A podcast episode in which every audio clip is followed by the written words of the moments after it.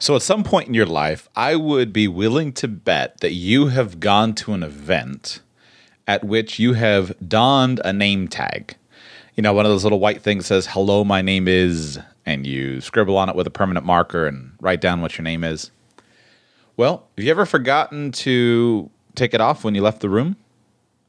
Or more importantly, have you ever forgotten to take it off when you left the room and then realized you could build a business on that idea, the idea of not taking your name tag off. Sounds kind of crazy, doesn't it? But that's actually what today's guest did. His name is Scott.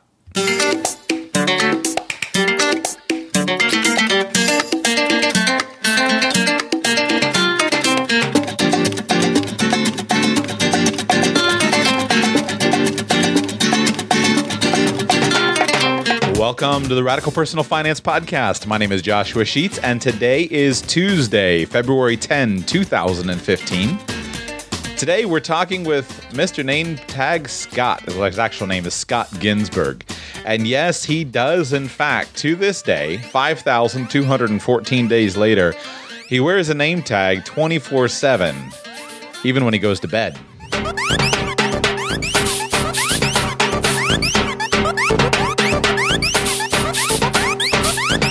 But even though that's pretty interesting, the most amazing thing to me is how Scott has built a business that was found that I guess I wouldn't say it was founded on that idea, but he just launched off of that idea and launched uh, just an amazing entrepreneurial journey uh, over the last decade plus.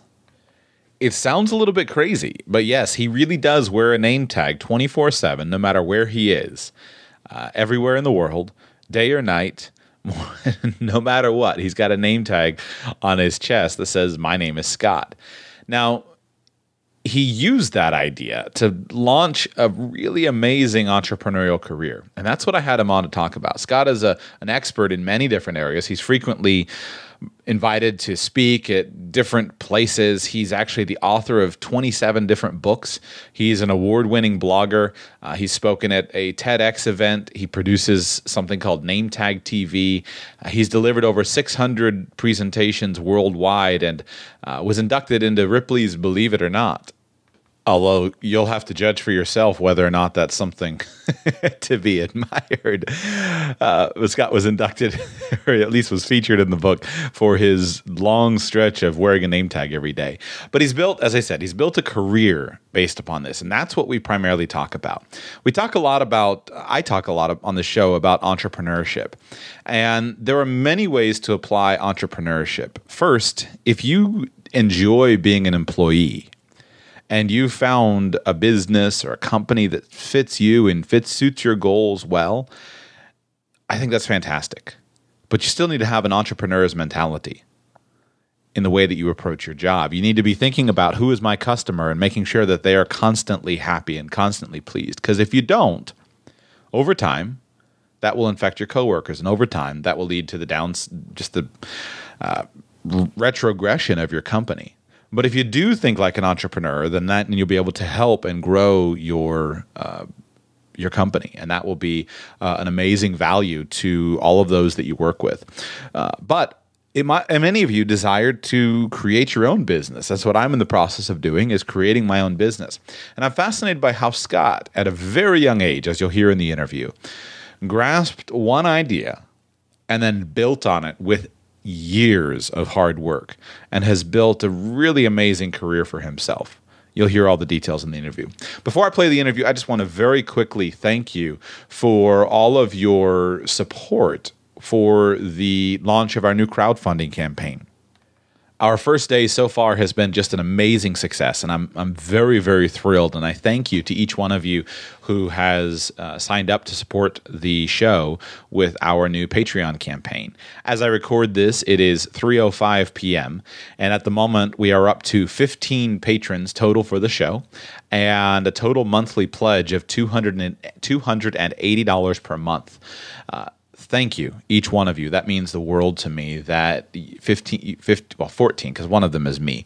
Uh, but 14 of you amazing people out there would choose to uh, would choose to support the show. The one was me. You have to have a test account so you can test things, and I haven't pulled my pledge yet, so I'm still supporting my own show.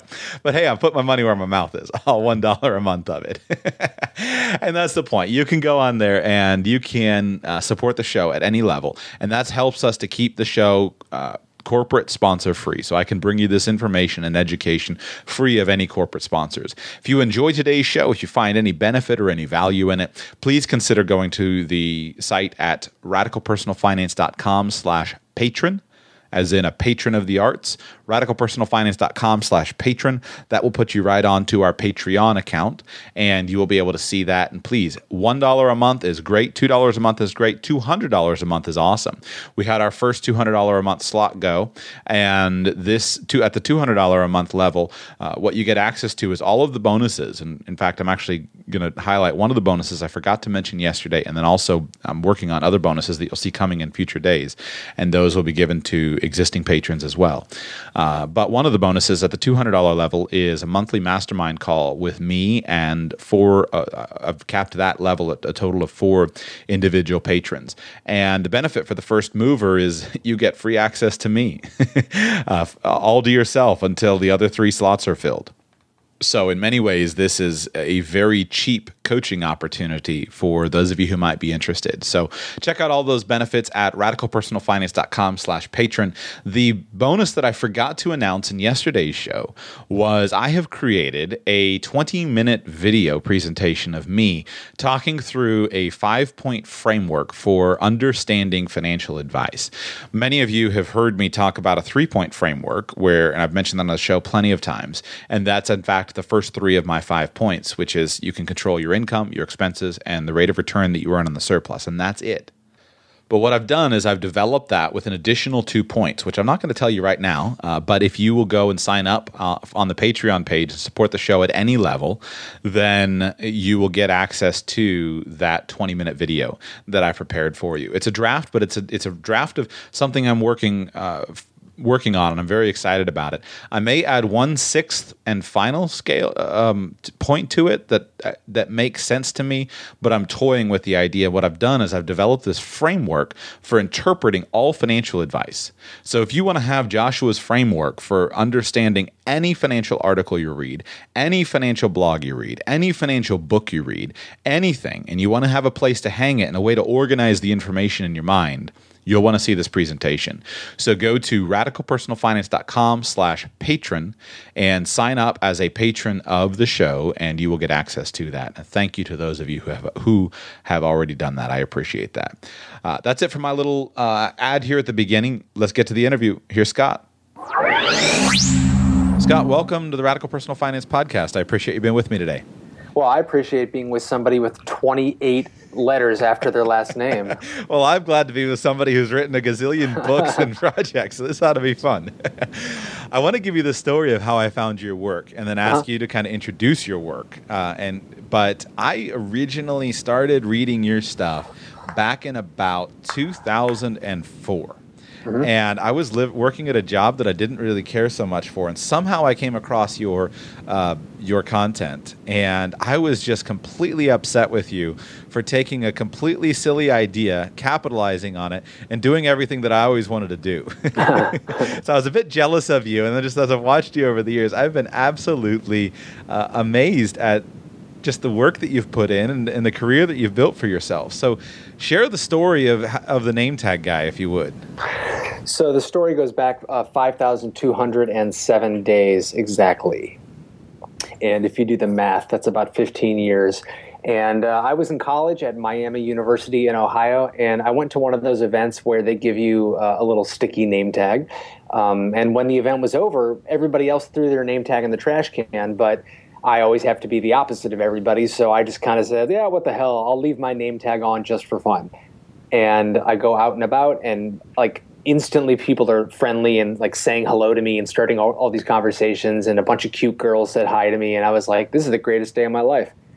And so, like, at the end of the night, I, I kind of made had this epiphany. I thought, well, one day and I meet all these great people. Like, what a fascinating experiment. And I made this sort of commitment that I would all like sort of indefinitely keep wearing a name tag just for the experiment, just because I like experimenting with stuff. And I had no intention of like converting it into a career. But uh, after about a year, I had all these stories and interesting data and interactions and patterns that I had written down in my little uh, marble composition notebook. And I decided to write a book called Hello, My Name is Scott. Little did I know it wasn't a book, it was a brand. And when I graduated college in 2002, after finishing the book my senior year, it went viral before viral was viral, if that makes sense. And uh, it just sort of launched my career first as a writer uh, and as a publisher, and then uh, eventually people asked me to share my stories. So then I became a public speaker, and then I became publishing more, and then I became you know consulting and st- strategizing, and you know creating in this entire empire now that for the past 15 years the foundation is writing because that's what I do all day. But mm-hmm. um, you know, I I travel all around the world and I give presentations and new corporate training programs and consulting and strategic planning and I also write music, and I made a movie last year. So I'm trying to do as many different media as I can to share my message, and uh, that's my story. Have you ever worked for anyone else since that time? yeah, it didn't work out well. so I, I've I've been to the dark side, and I know how it works, and I'm glad that I've done it. Um, you know, I've done it a couple times. I've I've had you know uh, a mixed career over the years where sometimes this is the only thing I did sometimes I did half and half sometimes it was full time sometimes it was part time but I was never not working on this even though I may have uh, pursued other paths but uh, ultimately I, I'm highly unemployable so this works out well how much of this do you think was planned and intentional versus accidental or just simply noticed the good idea and decided mm. to see if it would go well, by nature, I am not a planner. It's it's not my personality type. So, um, the quick answer is none of it was planned. But I, am not going to be naive and say that I didn't notice things and respond accordingly. So, I, I would say. Uh, you know, I learned how to leverage very quickly, and I learned how to be more strategic and intentional with a lot of my activities. But it, it's sort of um,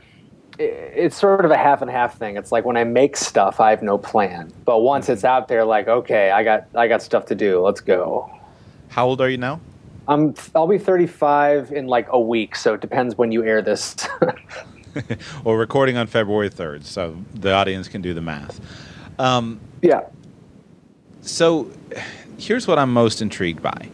You seem to have a remarkable ability to spot things at a young age.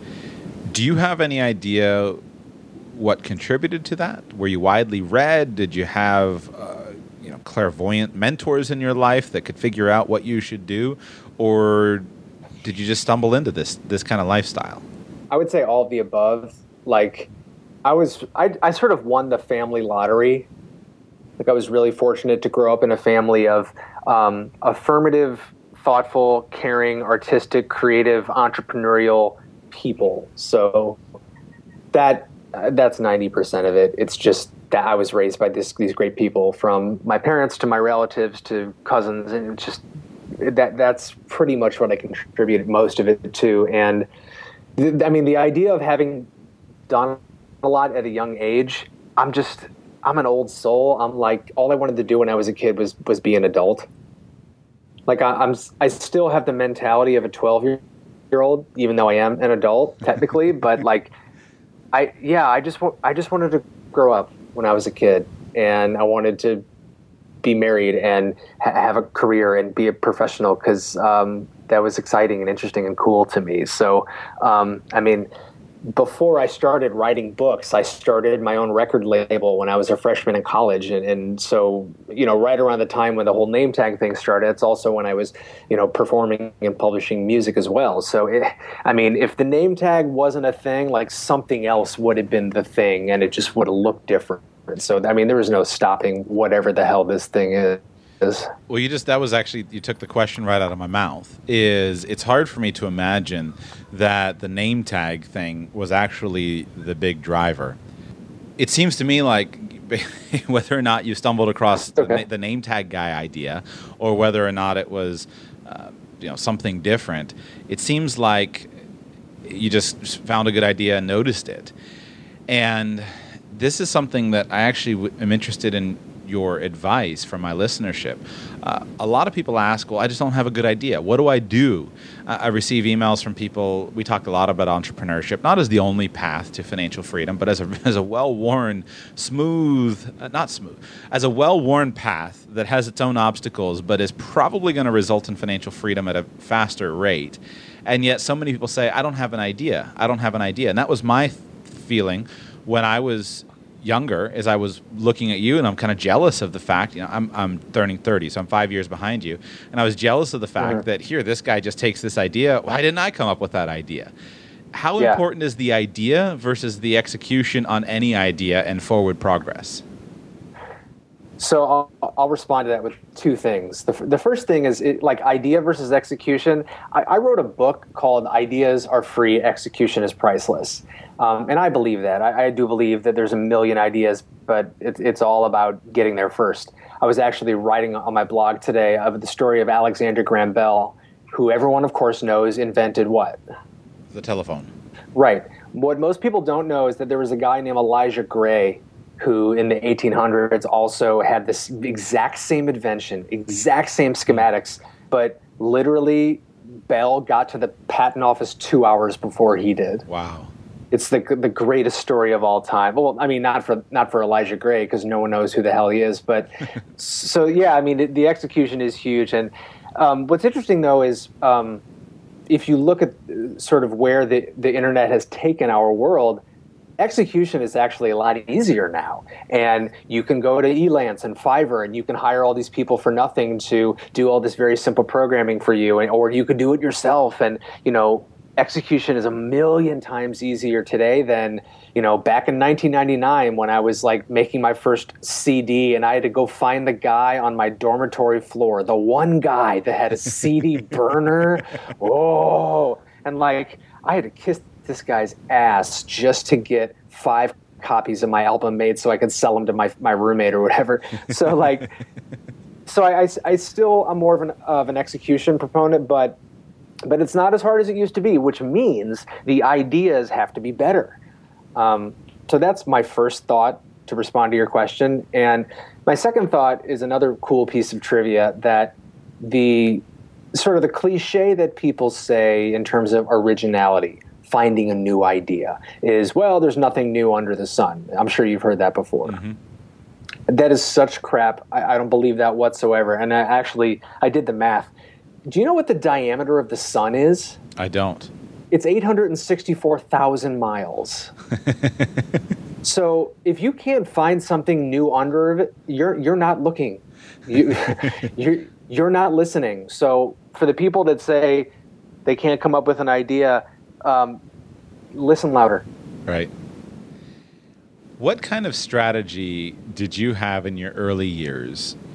So you've built you built in a, a, career in many ways as an advice guy and as an idea guy, and, and certainly you executed it. And I'm not in any way diminishing the importance of it, but you built a career in the face of uh, a society who I guess prizes experience and age. It mm. seems over ideas and and yeah. and youthful zeal. What types of strategies did you employ when you were younger to overcome that? Yeah, it was really hard for the first, I don't know, five to seven years because, you know, in the early 2000s, um, nobody cared about the younger people just yet. Like now, it's oh millennials. Yeah listen to the millennials. Everything is for the for the young people. Like people that's all people care about because they want to stay relevant. And so companies like when the companies are hiring if you're under sorry if you're over 25 you're too old. So I, i'm upset that people care about you know young people now because when i was 22 23 nobody cared um, and it was a struggle. And, and, so if I was giving a presentation to 300 financial planners that were in their 50s and I'm 23 years old and I've never worked a day in my life and haven't done anything except wear a name tag, then then that's like the first thing that I say. And I think that's that's sort of a very minor tactical thing that I, that people should do is, I mean, if you're the youngest person there, say it immediately, right? And and recognize it, and don't try to hide it. Like I, I, I honestly thought like if I just didn't shave and wore glasses, I would look older. Right. And, and and maybe I did, but I still think like a 12 year old, so nothing was going to change that. Um, so what I, I made a conscious decision though. I, I think after my first book came out, I noticed two things. Number one, when you're young, nobody listens, all that stuff, and that's hard because um, all you want to do is be heard. Right. But the second thing I noticed was that when I had a book at the age of 22, 23, people may not have listened, but they noticed. Like, right. oh, wow, you wrote a book. And it's like, it changed the whole dynamic of the conversation. And unfortunately, it's not quite the same in 2015 as it was in 2001 because anybody can write a book now and it's not as impressive as it used to be. And, you know, with print on demand, stuff like that. So, but what I did though is I remember that feeling. Oh, I feel like welcomed and I feel like people are interested because I wrote a book, even if it's not that good. And I kind of said to myself, well, I don't have any experience. Uh, I'm 22 years old. I guess I'll just write a lot of books.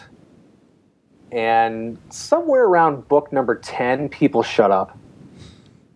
So, that is definitely a, a, a, strategy. I mean, I got to give it to you. And I go to your website and I look, and usually what I like to do is I, when I'm going to interview somebody, I like to read all their books. And right. so most people, that's pretty easy because it's exactly zero, uh, or, right. or it's one, or it's two. With you, it's not quite so easy to read all of your books. yeah, I just I'm a I like simple strategies and I'm not good with details. And I'm, I'm, always looking for a catch all. And a catch all is essentially the lead domino. The one thing that if you can do this one thing, it, this is like the stone that kills all the birds, right? And so for me, writing is my catch-all. I figure if I can just keep writing and writing and writing and writing and, and, and you know hit my thousand word a day quota, then I'll just I'll have more books. And and so I, I kept doing that for so long and whatever credibility issues were there, whatever preoccupations and judgments existed in the minds of, of 400 people in the audience, when I showed them a picture of the 13 books that I wrote, they're like, "Oh, okay." Right. So, so for me, like, if the answer isn't volume, rephrase the question. So what's interesting is I employed exactly the same strategy. When I started yeah. as a financial advisor at 23, I have a terrible baby face and I'm a big guy, but I've always my entire life, uh, you know, if someone just looks at me, they think I'm about 13, and it's it, until I stand up and then they think I'm about 33. But it's right. the, but usually I'm sitting down, and I felt like I had this massive chip on my shoulder. Yeah. That was why I got all the financial planning designations because I said, well, yeah. I can't be the oldest guy in the room, I can't change that, but I can be the most most knowledgeable and the most yep. credentialed and yep. it changes and what happens is for me it wasn't so much about the actual knowledge that i gained in the designations although that was valuable but the reality is i have a bunch of textbooks on my shelf and i probably remember a little bit more than the average person but i just know how to go and find the textbook and find the section that i need when i need it but the key thing uh, was yeah. that it transformed me. And that process yeah. Yeah. of actually getting all the designations helped me to feel so much more confident. And that came across regardless of any if anybody ever knew and saw the designations or not. Yeah, that's the cool thing is is like my mentor told me that first you write the book and then the book writes you. Mm-hmm. And I think that is the perfect metaphor for any process. It's like we think we're doing it to like uh, you know I'll show them uh, with other people, and then what happens is we're the ones who change, and uh, you know through the process, not the product, we become better, and that is ultimately what um, what does the work. The other question I have about your writing you can't write, uh, at least unless you took one chapter and duplicated it in 14 times and called that a book, which I don't think you did, although I haven't gone through all of your books. yeah. um, you have to have something to say.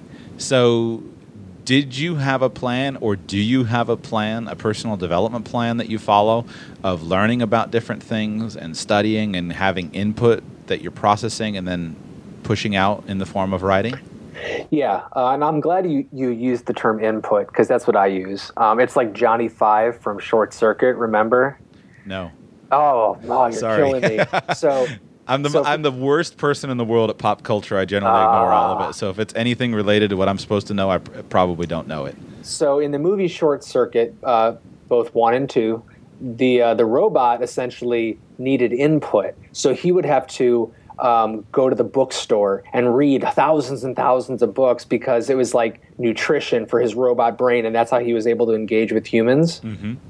Anyway, so I, I kind of took a hint from Johnny Five. Like I, that was the, the name of the, the robot. Like I I need input, and I, I I view it as a source of energy. So you know, for example, I have kind of my daily rounds, and every single day I read, you know, dozens of blogs and publications and cartoons and all kinds of stuff. And I take notes and I, I um, write down ideas as I'm learning and stuff. And it, to me, the news is a form of energy. Like reading the New York Times every day could be depressing because it's the news, and all mm-hmm. news is depressing. And sort of, if it leads, it sorry, if it bleeds, it leads. That whole thing. But to me, it, it's a source of energy because I get excited or, or angry, and I use that to fuel the input phase. So my creative process is three different phases: it's input, throughput, and output.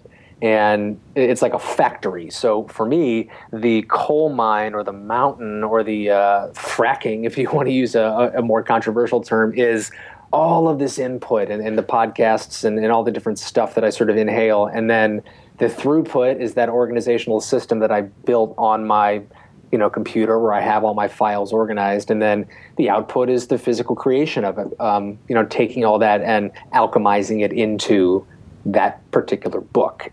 So yeah, you, the input to me is the most important process, uh, part of the process. What are some of the specific um, resources that are on your daily list? What are some of the specific sites that you keep up with, things that you read, podcasts you consume?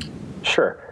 I don't even. I, there's so many. I have to open it to look at it. So um, Scott Adams, who does Dilbert, has a great blog. Like my cartoonists are like Dilbert, Hugh McLeod, uh, Grant Baldwin, uh, Tom Fishburne, Pearls Before Swine.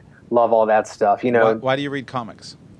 because they're hilarious and they're simple and they're they sort of engage a different part of your brain than reading the Times would. Okay.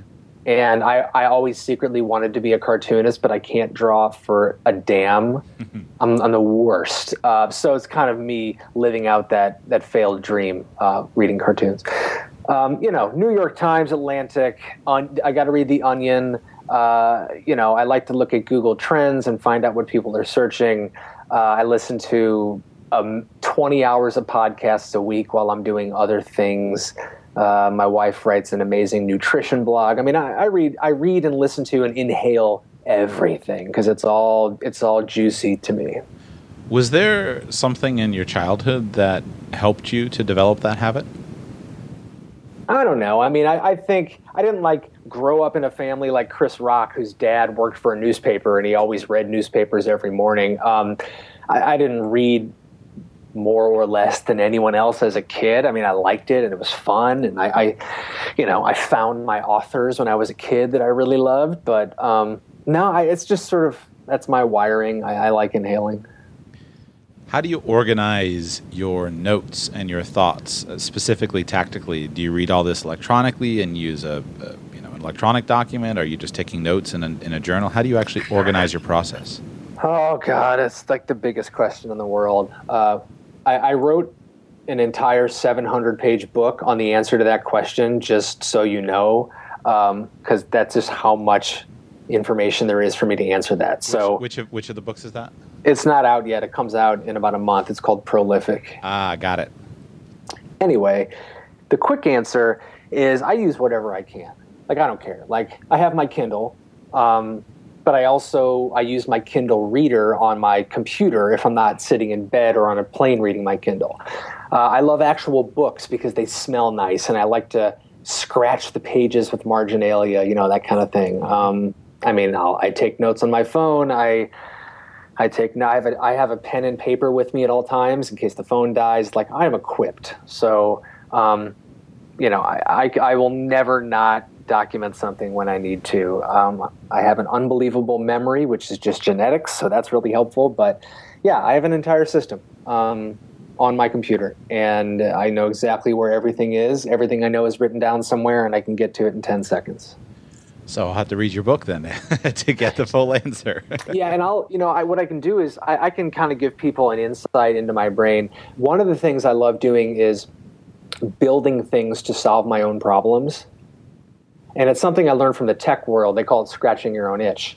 And a couple years ago, you know, I had this idea of like a portable creative environment because, I mean, I have my sort of creative nirvana here in my workspace at home.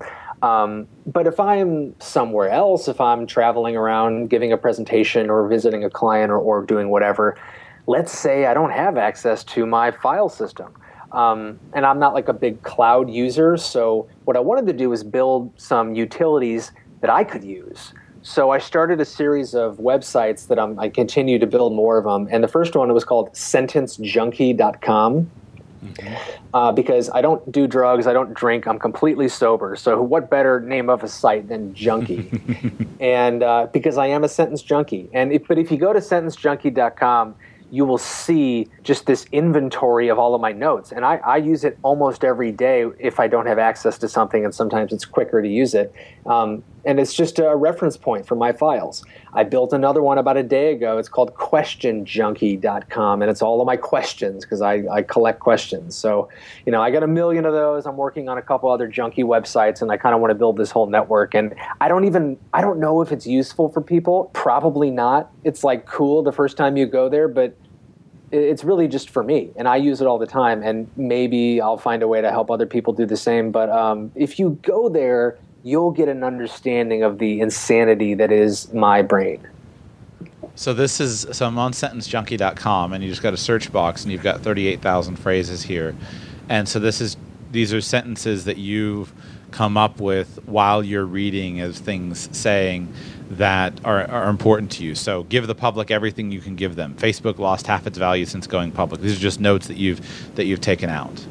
Yeah, I mean, like right now I'm on the website and I'm typing in financial.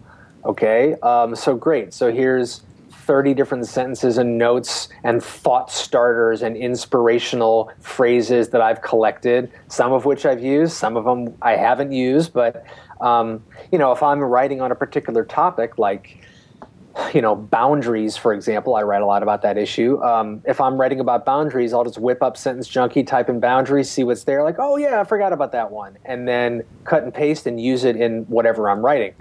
Um, it, that's just how my brain works, and it's really useful. It's really simple, um, and it, it, has a big syringe. Like, how cool is that? so this is this is super interesting to me, and it's kind of selfish. I think the audience will benefit from it, but it's also me. I am a content creator now. I've closed my financial yeah. planning firm, and now I'm a content creator. Yeah. And I started with audio format, uh, uh, uh-huh. with an audio form. So I create a new show every day. Uh-huh. and it, in order to do that, and my shows are quite varied, so I need to amass a large amount of data.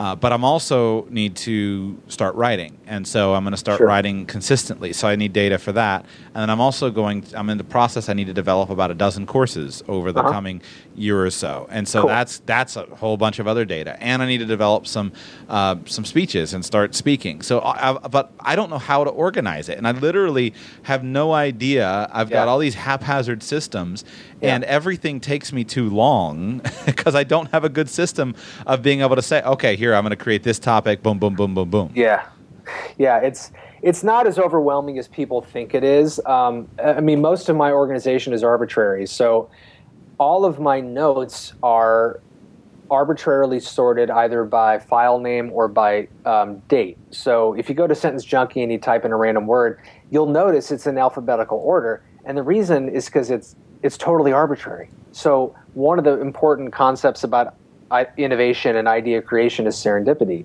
and it's about connecting ideas that maybe didn't show up together or don't belong together. But when you arbitrarily sort them, um, alphabetizing, for example, it, it's a lot easier to have these happy little accidents of these two sentences that never should have gone together. But um, that makes it a lot less overwhelming when you kind of just say, well, I don't need to organize it. What if I just dump them alphabetically and then search by keyword? It, it just makes it easier.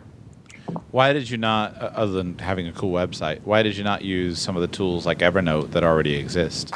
I would have used Evernote actually had I had I started at ground zero. I, am just pissed I didn't create Evernote. It's it's like I think it's one of the greatest things I've ever seen. Um, but I don't know. I Evernote is cool, and I, I used to use it, but I wanted to make my own. Like Evernote's great, but like I'm a songwriter. I don't do covers. You know what I'm saying? I, I write. I make my own music, so that's why I built these. How frequently do you post on your blog? I post every day, and it's important that people know that what you see on the day that I post is not what I wrote that day ever, okay. because my editorial calendar is massive. I, I write so much all day because that, that's all I do. If I'm not giving a presentation or traveling or, or doing some other activity, like all I do is write. So I have such a massive editorial calendar that the next 300 blog posts are already written. Wow. Yeah. So I just I just pick it off the queue, just cr- again arbitrarily sorted chronologically. Like, uh, okay, what is the most recent one that I've written that I haven't used it? Great. I don't even know what it is. Sounds good. I'll publish that today. I don't think about you know, well, should I publish this today because it's Groundhog Day and it has something to do with, you know, living a life you choose? I don't care. I just, I, I already wrote it. I published it. It's, it's a routine to me. It's just something I do every day and I love doing it. My blog has given me everything. Um, so that's why I do it every day. Is that what it started on? Was actually publishing your blog and then people finding it, finding that? Was that you had written the book, but was everything, was the blog the one of the cornerstones of your marketing strategy? It became that way, but um, I, before blogging was huge, I, I didn't really know what it was because, like, I wrote my book in 2001, 2002, and when it came out, I had a website with like a sort of a journal on it, but mm-hmm. it was a feature that we built. It wasn't a blog, even though it was the same spirit of a blog. And um, and then one day Seth Godin, uh, who I've become friends with, um, he like he linked to me, and I got all this traffic, and I was like, "Whoa, what's happening?" And I realized it was from the blog post that he wrote about me. So I'm like, "Well, I should probably start one of these things," uh, and that was 12, 13 years ago. What do you see as the opportunity? One of the things, obviously, you wrote a book called Prolific, and you are extremely prolific. Um, what do you see in 2015 for people who are interested in starting to establish their own uh, creations. Is is it different than when you started or just the tools have changed and it's basically if you need to have ideas worth talking about what, what advice do you have for people in today's day and age? It's so different from 15 years ago when i started. So think of it this way.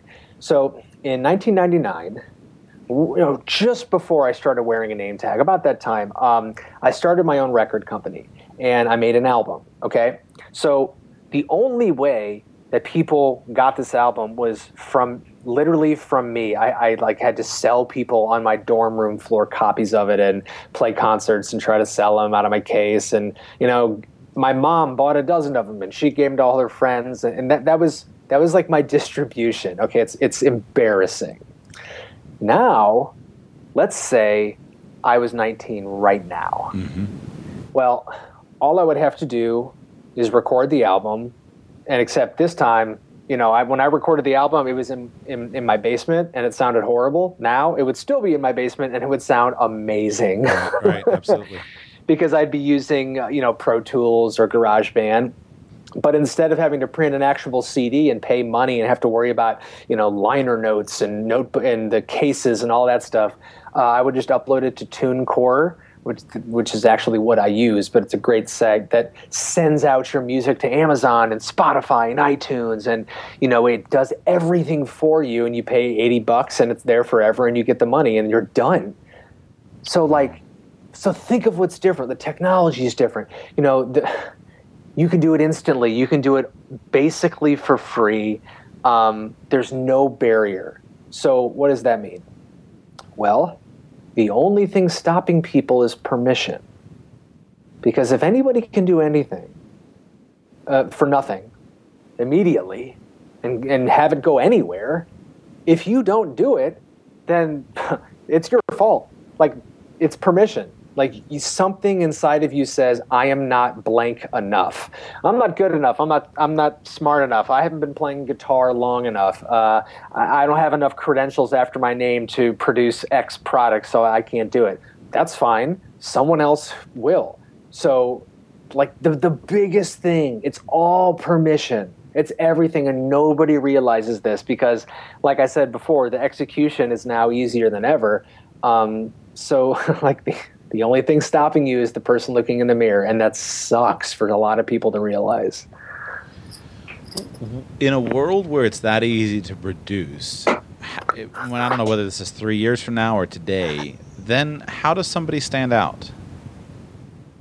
I don't know. Actually, that's a really hard question that I I struggle with because you know, take Amazon. Okay, so Amazon just launched the Amazon Kindle Unlimited program. Are you familiar with that? I am, yes. It's amazing. Um, it's ten bucks a month, and you get all these great, all millions of books. But the problem is, because I tried it for a month, the books aren't that good. Right, exactly. I did they're too. Get, they're getting long tail books, and and nothing against the people who write them, because um, I'm proud of anybody that writes a book, and good for them, and I hope they're doing great. Um, but they're not that good and and that's kind of the problem is that when anybody writes a book, anybody will, and and that's just the nature of economics. When there's no barrier to entry, the quality goes down. So then the question becomes, how do you stand out? Um, I have no idea. I think that's so hard, and I lucked out that in 2001. I was a guy who wore a name tag and it was interesting and no one had ever done it and it was easier to stand out. But now, like, now every website is a content creator. Like I was on the Today Show in 2005. Okay, it was the biggest deal in the world. Everybody was talking about it. Like I, I, I, I sold books and I booked speeches and I got all these emails on my lit. Like everything happened. I was on the Today Show six months ago. No one cared. Right. It was. I was. I was. I was disappointed, um, but not surprised but it was sort of a wake up call. I'm like, well, this is it, man. This is where we're at. Like, I don't know what I have to do. I, I guess you have to, you know, be a complete narcissist like Kim Kardashian and and do and just whore yourself out. So uh, I have a new book coming out. It's just selfies of me. Sorry, that idea is taken. Not going to work. Yeah, it's it, it is interesting, and I'll tell you, I am very concerned about about just the general career knowledge of many people yeah. because uh, and especially this is what drove me out of the financial business is i looked at it and i said come on guys we, we're you, you're living in a world of 1994 and we're living uh. in ah. 2015 you cannot have these i mean yes the rules exist but we've got to change them and we can't have these arcane yeah. you know rules that you can't you know you can't publish about this you can't publish about that i said we're getting killed and the problem is is that those of us who were again i was a financial advisor behind the wall and i said those of us who know a little something we're getting destroyed in the marketplace by yeah. people who are well meaning but are ignorant of technical knowledge and yeah. some of us have got it that was what some i said somebody's got to make that transition i decided to to make the jump but whether it's something like that on an industry perspective, or I mean, I couldn't I couldn't create uh, and build because uh, maybe it was I couldn't, or maybe it was I didn't think I could. Whatever permission, because of my work as a financial advisor, I couldn't actually as freely publish and create content um, on topics that were important to me. I could do it, but there was this, I had to go through a lot of permission because of the industry. Yeah. The problem is, I never realized how much of a disadvantage that was. If yeah. you don't have a website in 2015, you don't exist.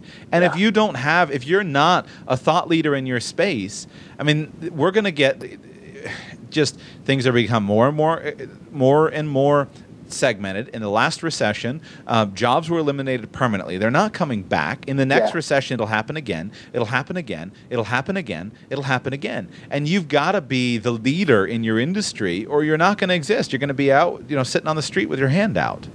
I tell you, it, it, it I struggle with that. It simultaneously um, creates apathy and excitement for me because I, I mean, like the anytime I had that wave of apathy which is like, Who cares? No one's even going to notice. What's the point? Do I really want to add this thing on the pile of crap that is, you know, the internet? And it's that's like my biggest point of resistance right now. Mm-hmm. Um, you know, I just finished a documentary that I'm really proud of, and I, I, went through that grieving, apathetic process of, oh, no one cares. And basically, what I, I came to decide was, you're probably right. Let's say no one cares. Let, let's say nobody will ever notice. Let's say you are not going to stand out. Are you okay with yourself still doing it if that's the case? and I, I, think that's a big thing for people. I think it kind of weeds out the the intentions of the type of people that are doing what they do because I. I'm glad that since day one and, and up until now, I've always just been really selfish and just did it for me because I, I just want to do these things. Like, if Amazon didn't exist, I'd still be writing five books a year. I don't care.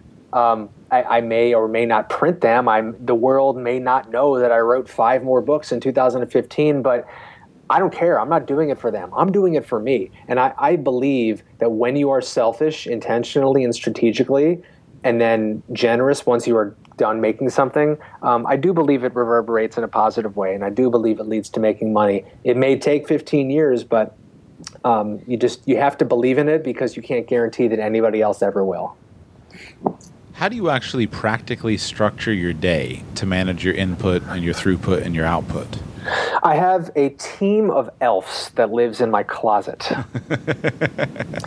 they're amazing. Um, I, I actually found them on Fiverr, so they're they're, they're, they're very they're, they're, you know they're very cheap. They speak five languages. Like these guys do everything. so I I structure my day kind of. The first half of the day, I have a lot of structure, and the second half of the day, I don't intentionally. So you know, uh, I try to wake up, you know, as early as I can. Um, I don't get up quite as early as I used to, but, um, you know, I, I, get up pretty early and um, I, I, do the morning pages from The Artist's Way, Julia Cameron's um, writing meditation. That's really helpful for me. Um, I write most of the morning. Um, I, I try to work out at midday to split up my day because if not, I'll, I'm just, I'm such a focused person that I'll just work forever and I'll forget to eat and spill water down my pants. So it's better that that I cut myself off. So I'll go work out and you know go out to lunch or whatever in the middle of the day. And then um, the second half of the day, I tend to do less structured activities. So I, I do most of my songwriting in the afternoon because um, after I work out, my vocal cords are warmed up. Um, so I'll work on that or other projects or um, do an interview like this. Um, and then uh, in terms of the night, I mean, there's really no telling what um, we're going to do, but I have my rituals of I always read fiction before I go to bed because. Um, you know everything else I read is nonfiction during the day. So if I'm going to read at night, fiction is just great and it's fantasy and it puts me to sleep and I love it. And um, you know, if I'm not giving a presentation or working with a, a group or, or, doing some sort of other activity, that's sort of my typical home life uh, incredibly boring writer's day. You put forth so much stuff um, books, blogs, content. You are prolific. How do you actually m- make money? And what's the most effective form of making money off of your stuff? Oh, I'm broke. I didn't know if uh, I don't know if that was a thing we were supposed to talk about. yeah, I don't. I don't make any money. So, uh-huh. so uh, I have a variety of income streams, and uh, f- anywhere from you know giving presentations to doing facilitated um, employee training to consulting to strategic planning to selling books to um, you know i have a one-on-one service called rent scott's brain that is a combination of coaching mentoring and consulting and strategy all together. Um, yeah I, I, make money in a variety of different ways some more consistent than others but um, yeah hey i pay the bills i support uh, my, my family so all, all as well. So i guess i wasn't here's what i was trying to focus in on it's got to feel. I mean, how how many years did you work building the foundation before you felt like you before you got some paying gigs? Uh, I mean, what was the beginning of your biz, of your entrepreneurial journey like? Oh, it sucked. It, I was I had no money. I worked a part time job parking cars at the Ritz Carlton at night and on the weekends, uh, how- which was for which is long? actually for two years. That was actually a great job. I loved it. I learned a lot. Um, but uh, yeah, I I didn't make money for about the first three years. And I mean, in that whole time, though, you were creating a large amount of, of content. Yeah, and living with my parents, which is really important, and that should not go unmentioned because um, I I think that the best thing, the best gift I was given from living with my parents for two years, eight months, and 29 days was that I had the ability to be brave.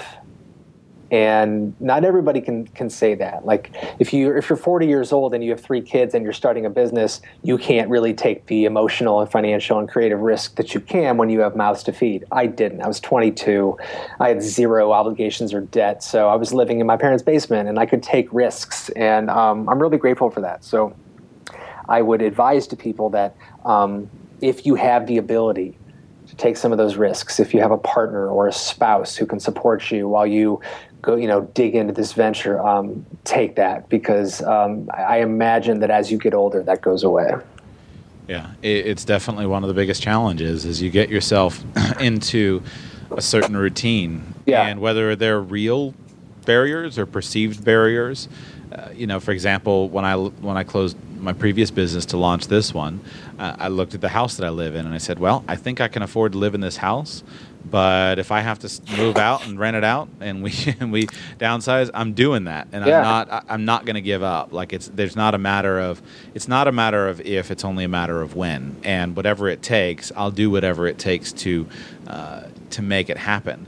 Yeah. And it is certainly a lot easier. I wish I'd known, and I wish I knew what I know now at 15, but unfortunately, I didn't.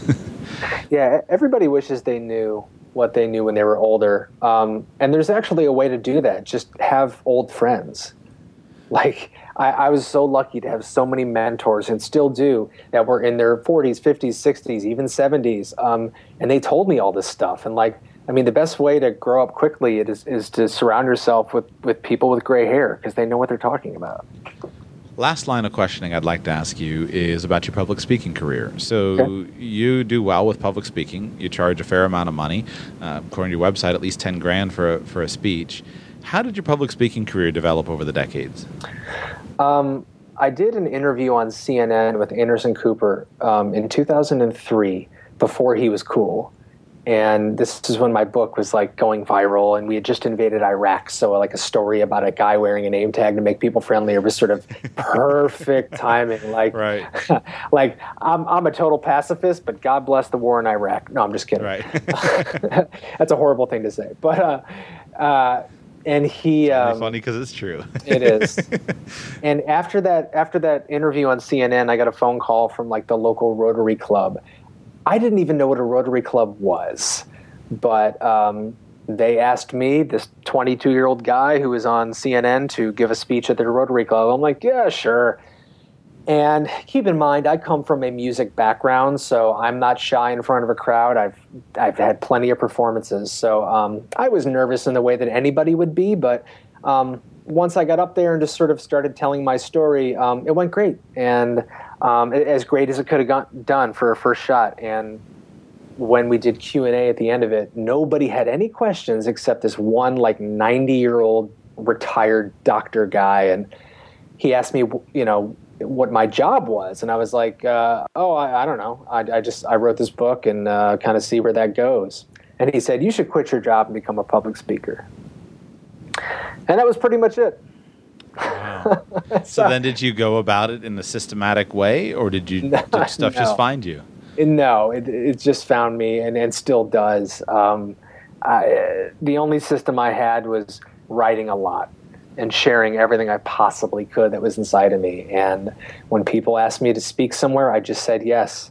And eventually I just said yes, and here's how much it cost. And eventually I said yes, and here's how much more it cost. And I just kept practicing and, and trying stuff out and, and bombing and failing. And, um, and it was fun. And, um, and it's been amazing. And I love doing it. it. And, and I think the biggest, the biggest realization I had was a couple years ago was to just to charge more and to travel less. and that was a huge realization because you know if, you, if you're on if you're on the road giving a speech every week of your life, like you don't have a life. Right. So, um, so I've kind of found a good balance with that, and and it's been an incredible adventure, and I really love doing it. So, I know that that sounds great, but are you are you actually serious that you just kind of well, I just kind of bumbled into this and I kept writing and it just kind of happened, or is that a generous, you know, this sounds nice in public, and you actually were approaching it with more planning? Was that is that real? Mm.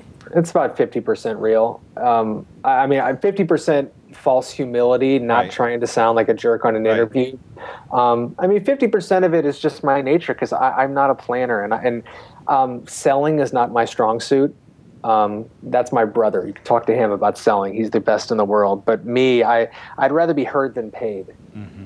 and that's that's both one of my mantras and also one of my downfalls as a business person. So I always just kind of said to myself, if I can just get heard, whatever being heard means, I know I'll find a way to get paid. So I think once I realized that, I was a lot more strategic. And, and look, I have my systems and sure. I have my strategies, and they work, um, and I know what I need to do. Um, but yeah, it, it is not as intentional as you would think it is. It's, it's just it, the reason I push back is yes, it's hard. It's hard to not come across. I mean, you have to you have to downplay your own success in anything. It's, I mean, it's like when someone asks me, "Well, Joshua, you have all these right. planning designations." Yeah, I'm good at taking tests. The reality is, I work hard for it, you know. But you sound like an arrogant jerk if all of a sudden, you know, you start. Uh, in our society, for whatever reason, in polite company, we don't talk about our own success. We downplay it and let other right. people. T- it's easy. We got to let other people talk about it. Um, but the, it's it's the challenge is, for example, the stage that I'm at in the growth of radical personal finance is I very much. Uh, I, I didn't intentionally model your career. Uh, that wasn't the goal. I just I've come to kind of the same conclusion, and I kind of said, well, I don't know where this will go, but I know I've got some ideas and some some thoughts that will help people, and I believe that I can provide value. So let me just try to help as many people and be as you know consistent and prolific as possible. And the, the point of the prolific, uh, you know, nature, the reason why I needed to jump in with both um, both feet first is frankly because I'm not very good. And you got to do something until you get good at it. And if I were, you know, I'm going to record one one show a week. Well, it would take me a really long time to become an excellent host. Or if I'm going to do one interview every three weeks, it's going to take me a long time to become a great interviewer. So yeah. I just said I want to jump in.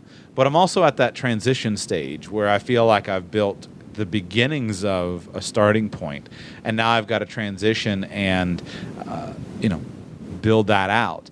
But it's there's so many competing there's so many competing like methodologies. There's so many competing things that could be done, ways to to approach things, uh, and then the question is, well, for example, I've struggled with should I pull back on the number of shows that I'm creating so I can create more paid content? But then I feel if I pull back on that, then it, it sacrifices the audience that I have in it. And so it's just so confusing. And so, uh, as far as what's right, what's wrong, what works, and basically, thankfully, I'm pretty okay with failing. And I just try a bunch of stuff, and okay, that didn't work. Let me try the next thing. And I figure that's about what it's got to be. But I guess I'm not asking a very smooth and sophisticated question here. I'm more just kind of saying, uh, if, if you have any words of wisdom from your experience, having been a little farther down this road than me. Yeah, um, excellence is overrated. Ooh, nice, uh, nice timing on that buzzer. So that was like Sorry a, about that. no, that was like a Zen koan.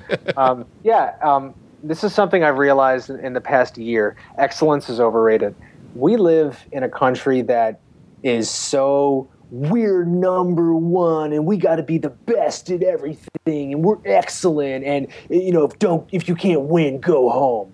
Um, you know what? Like i don't i don't think that way. I don't i don't like sports.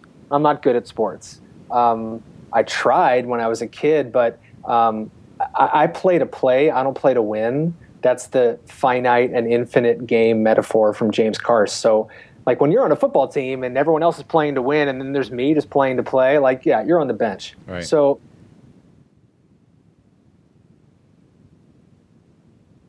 the reason I say excellence is overrated is because who cares about being good? Like, when did we decide that being the best, or, or, I mean, not even being the best, being good, when did that matter? The Ramones were terrible, but they were doing something interesting and different and new and crazy and innovative and they had fun. I don't even like the Ramones. I think I don't listen to their music, but they're but they're so great for so many other reasons. And I feel like, especially in this country, we're uh, we're all about good. If we could just be good, everything else will follow suit. Not necessarily. Like let's look at all these other things that surround good that are more important. Continuity.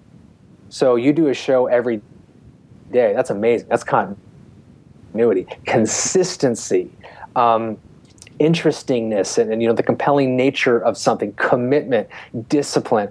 Uh, all of these things are more important than talent. And I think once that's again, this is a permission thing, but once people give them permission to to be something other than good, no one cares if you're good. And uh, eventually, you'll probably become good just by default, so you don't really have to worry about it. Just like let that go and just show up every day. Uh, and turns out that that actually pays off. It's one of the things that I love about the world we live in in 2015 is there are more and more people who are just simply showing up, but they're showing up in public. And yeah. I, like on my show, I try to bring. I, I'm working to bring on a diverse array of guests, some of whom are quite advanced in their career, and some of whom are just getting started and building out in certain things because we have such a fixation on those who have achieved it all, those who have arrived. Uh. And it's hard to relate sometimes. I remember when I was a kid driving around and, and listening to Zig Ziglar or listening to Brian Tracy or listening to yeah. Tony Robbins in my car. And man, I loved their input in my life. But if you asked me how on earth could I ever be, uh, you know, Brian Tracy, even though I had the positive mental attitude, it's like, ah, man, he's you know he's already been there, done that. He's 40 years down the road. He's got something I don't. But when I found Scott, the name tag guy, here's this you know kind of goofy guy who has this silly idea to wear a name tag. And I just thought, man, that is that is so absurd. And yet, look, he's doing it, and that was just so encouraging to me because you shared your story and and you know that's a compliment when I say it's absurd. Thank you. But it's you know that's and same thing with podcasting. I've realized you know there are some podcasts that are are so tightly buttoned up. Yeah. And frankly, I just don't care. I, yeah. I, I like hearing something uh, that's that's amateurish. I like YouTube videos that don't have a high production quality because right. they're more relatable for me. Yeah, I think that people should forget about being the best at what they do and focus on being the best of who they are. It's a good, good quote. Thank you. It's one of those tweetable comments. If I were sophisticated enough to do that, that would be a good, a good tweetable comment to add in my show notes. yeah. um, Scott, this has been fun. Uh, yeah. I've enjoyed this, and I appreciate you coming on. Closing question is this: Okay. If you recognize a deficiency in something, and and you do recognize you at least want to get better at something, do you have uh, any kind of you know any thoughts on how you would organize a plan of attack to to learn about an area, or for somebody who's not currently writing or not currently publishing or whatever it is? Do you have any wisdom from your experience of how to approach that process? I usually just pay people to do it for me. I, I really like. I, I'll give you a great example. I, I have no interest. Like, I, I, like to, I like to get better, and I like to improve and grow and evolve and all that stuff. But like, um, and I do like learning new skills. I think that's important. But like, but what do I really need to learn how to edit a movie, or can I find someone who's amazing at doing it and contract them to do it and not have to think about it and trust them and, and you know collaborate with them. Like that sounds better to me. Um, so here's my example. Um, i have a new album that i'm putting together. It's almost done and i'll put it out later this year. Um, you know I, I write acoustic singer songwriter bluesy folk songs right? Just one guitar one voice very simple stuff. Mm-hmm. but half of the music i listen to on a daily basis is electronic because it's really good writing music, and I just I love the you know the beats and the rhythms and, and that kind of stuff. I, I really dig that genre, um, and you know there's that part of me that wants to like create a pseudonym and, and put out electronic albums, but I am never I know me. I will never learn how to use a vocoder. Like, have you ever seen one of those things, like these complicated, like Radiohead electronic equipment? Like, I can't use that stuff. And I'm not going to spend nine months to learn how to program something to create like really cool Skrillex sounding beats. But what I can do with my new album is once it's out, I can go onto Fiverr and hire for five dollars a bunch of people to do remixes of my songs and then re-release it as a second follow-up album that's all electronic. And boom i just became an electronic musician. And i'm i'm totally energized. I can't wait to finish this record just so i can have people do you know insane sort of dubstep remixes of it. Because like that'll be cool. And i can finally live out that dream of wanting to be an electronic recording artist, and all I had to do was pay people five bucks to do it for me. Like, who knew it was that easy? Wow.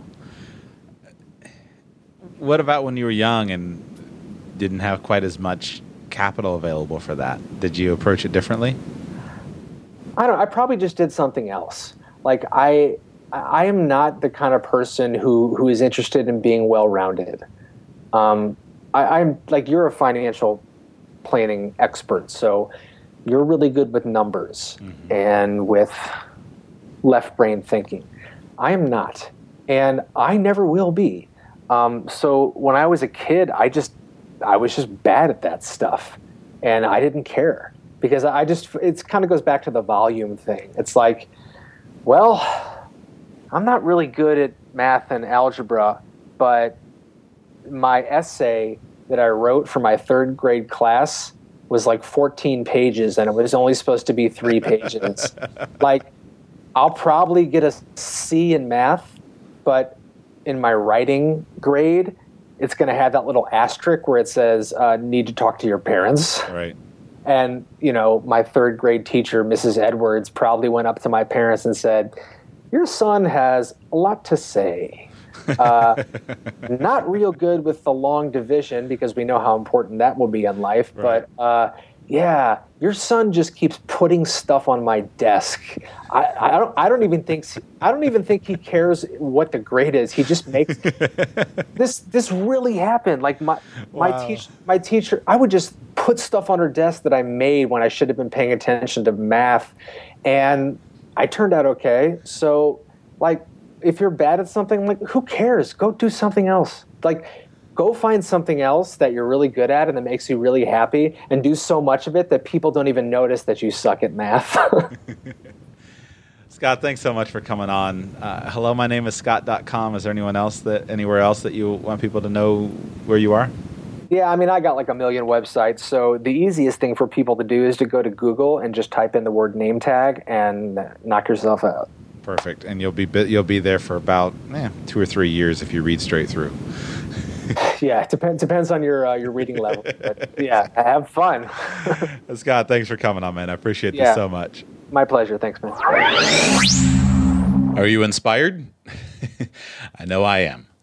I love talking with people who have such fascinating histories. It just shows to me that if you have a vision and you have a a bit of a start. You can figure things out as you go. Don't gloss over how uh, Scott talked about uh, how difficult the first couple years of his of his business were, but focus on how the hard work that he put in enabled him to accomplish some really amazing stuff. And I would encourage you, I'm inspired by somebody at his age, again, 27 published books.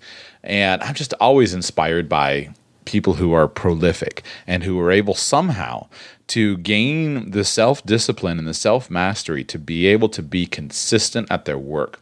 There's a fascinating uh, list that I enjoyed looking at from time to time on, on Wikipedia called a list of prolific writers. And what's fascinating uh, to me is just how some of us, you know, I, have never written a book. I wrote, well, I wrote half of one when I was in middle school, uh, but it, it was got like a hundred. I don't remember. It's hundred and something pages, but it was an adventure story that I didn't know how to finish.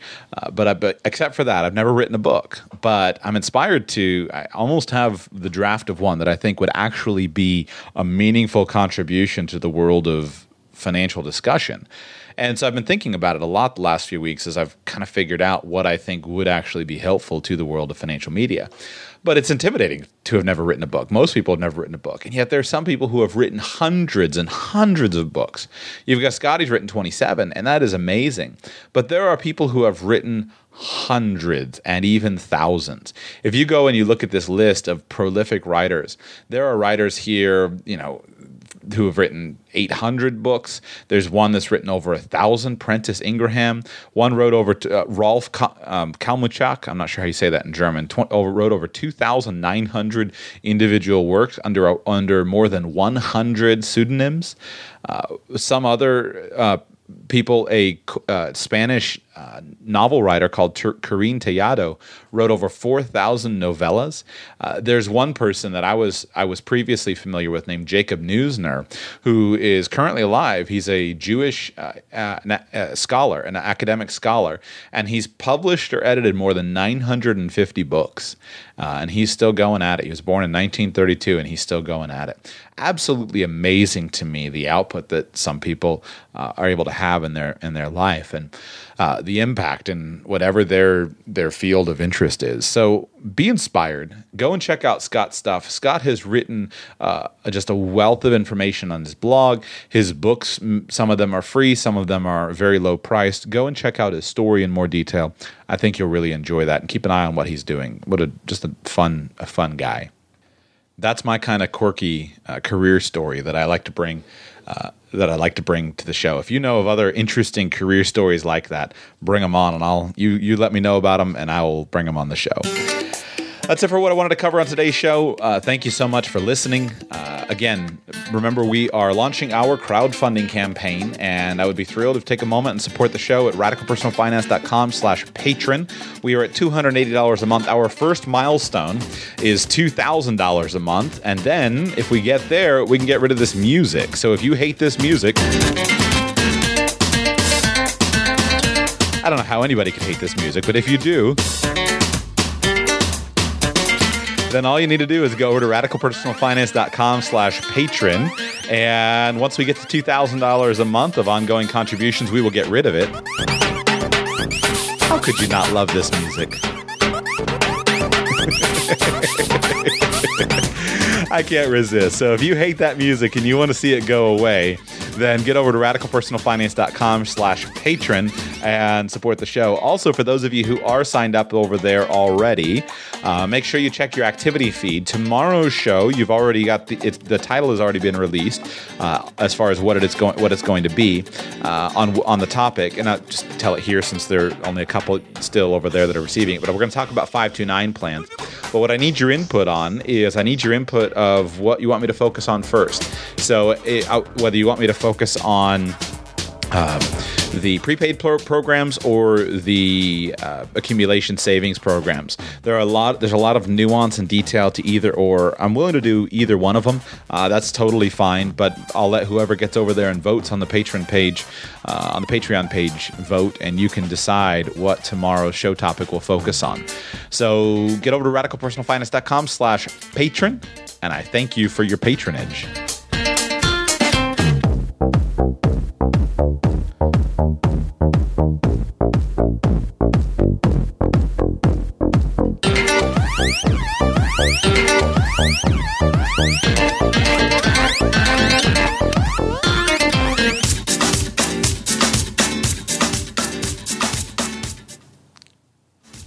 Thank you for listening to today's show. If you'd like to contact me personally, my email address is joshua at radicalpersonalfinance.com. You can also connect with the show on Twitter at radicalpf and at facebook.com slash radicalpersonalfinance. This show is intended to provide entertainment, education, and financial enlightenment. But your situation is unique, and I cannot deliver any actionable advice without knowing anything about you. Please develop a team of professional advisors who you find to be caring, competent, and trustworthy, and consult them because they are the ones who can understand your specific needs, your specific goals, and provide specific answers to your questions. I've done my absolute best to be clear and accurate in today's show, but I'm one person and I make mistakes. If you spot a mistake in something I've said, please help me by coming to the show page and commenting so we can all learn together. Until tomorrow, thanks for being here.